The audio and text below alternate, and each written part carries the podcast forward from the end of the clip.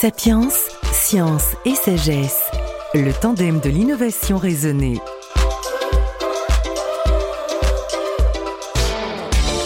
Troisième et dernière partie de notre rencontre avec Jean Zanutini, le directeur général de Neoline. Cette start-up créée par des gens de mer s'est lancée dans une aventure exceptionnelle. Tenter de pallier la pollution engendrée par les navires de marine marchande qui fonctionnent aux résidus de pétrole en construisant des navires de marine marchande à voile. Premier acte, la réalisation de navires dédiés au transport de fret particulier, ces charges trop hautes ou trop larges pour entrer dans un conteneur, comme des engins de levage ou des bateaux de plaisance à moteur ou à voile. Les sociétés Manitou et Bento, comme Renault, sont d'ailleurs partenaires de Neoline. Ces premiers navires à voile mesureront 136 mètres. Ils seront de la gamme des navires rouliers.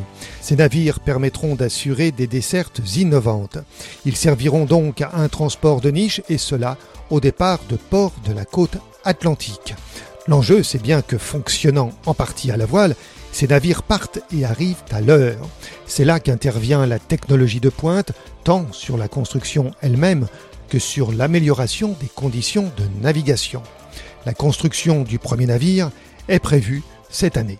Après, bien plus tard, vers 2030, viendront les gros navires à voile.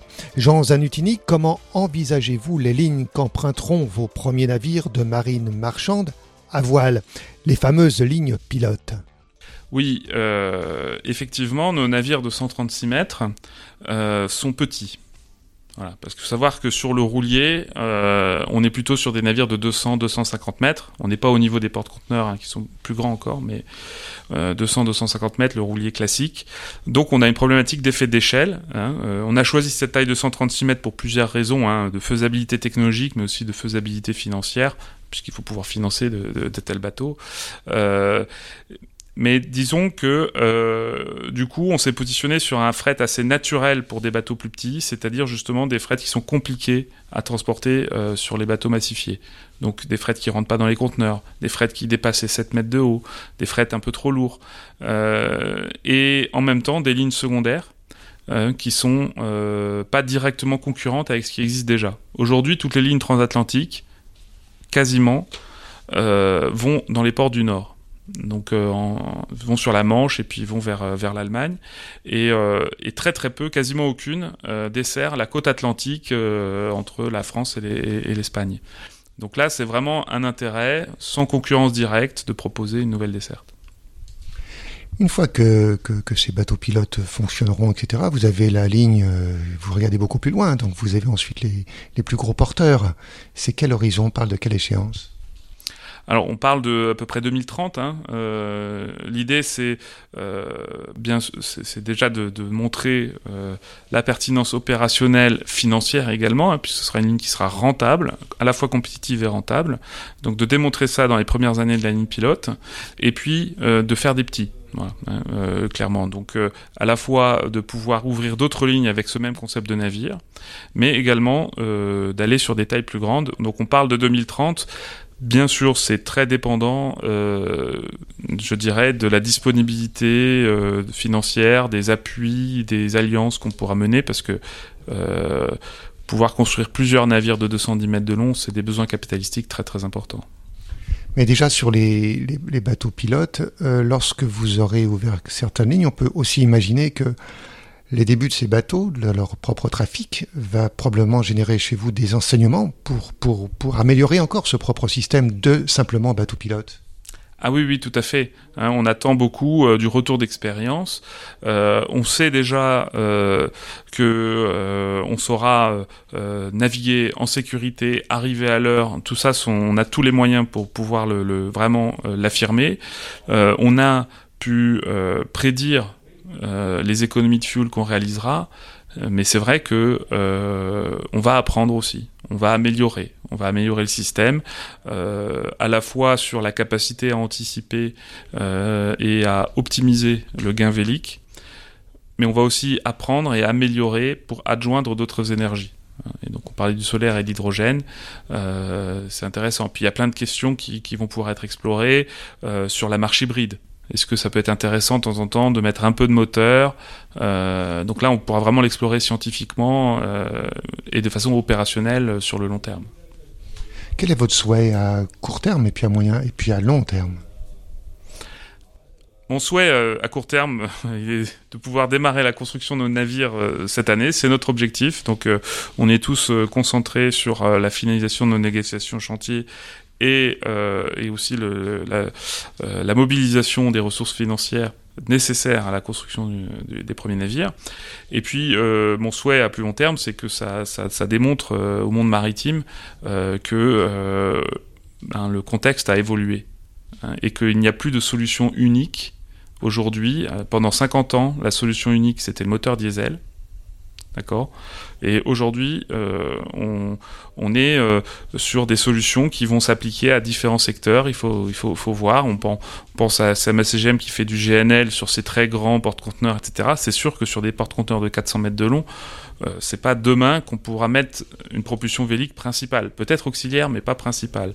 Donc, mais par contre, il y a tout un pan euh, du transport maritime qui n'est pas du conteneur, qui n'est pas des navires gigantesques, mais tout de même qui représente 20 euh, 000 navires facilement, qui pourraient demain être remplacés par des navires à propulsion principale vélique.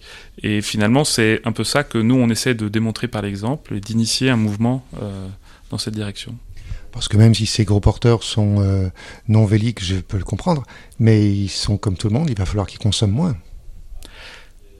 Effectivement, euh, et tous les armateurs aujourd'hui se posent de grandes questions euh, par rapport à ces sujets-là, et ils sont poussés en cela par des évolutions réglementaires très fortes.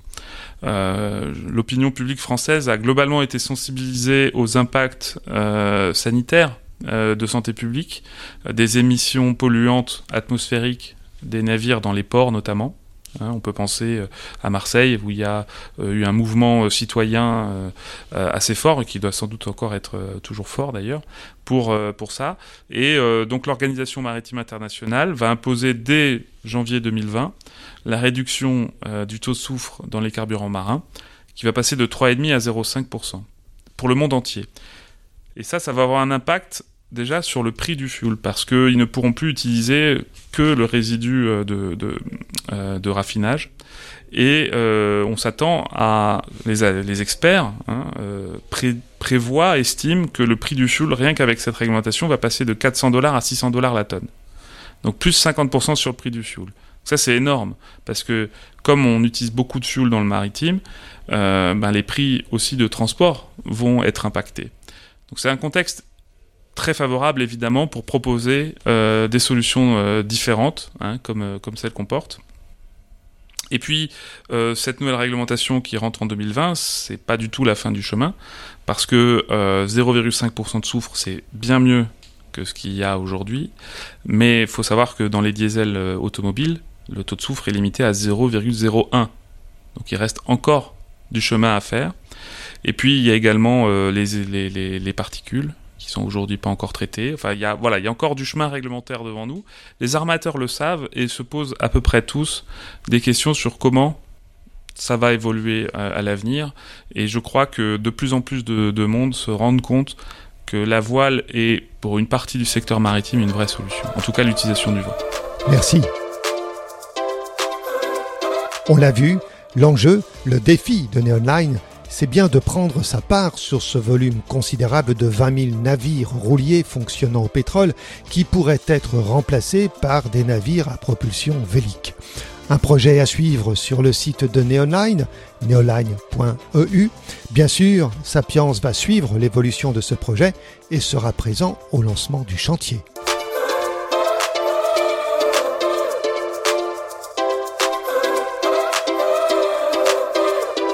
Sapiens, science et sagesse. Le tandem de l'innovation raisonnée.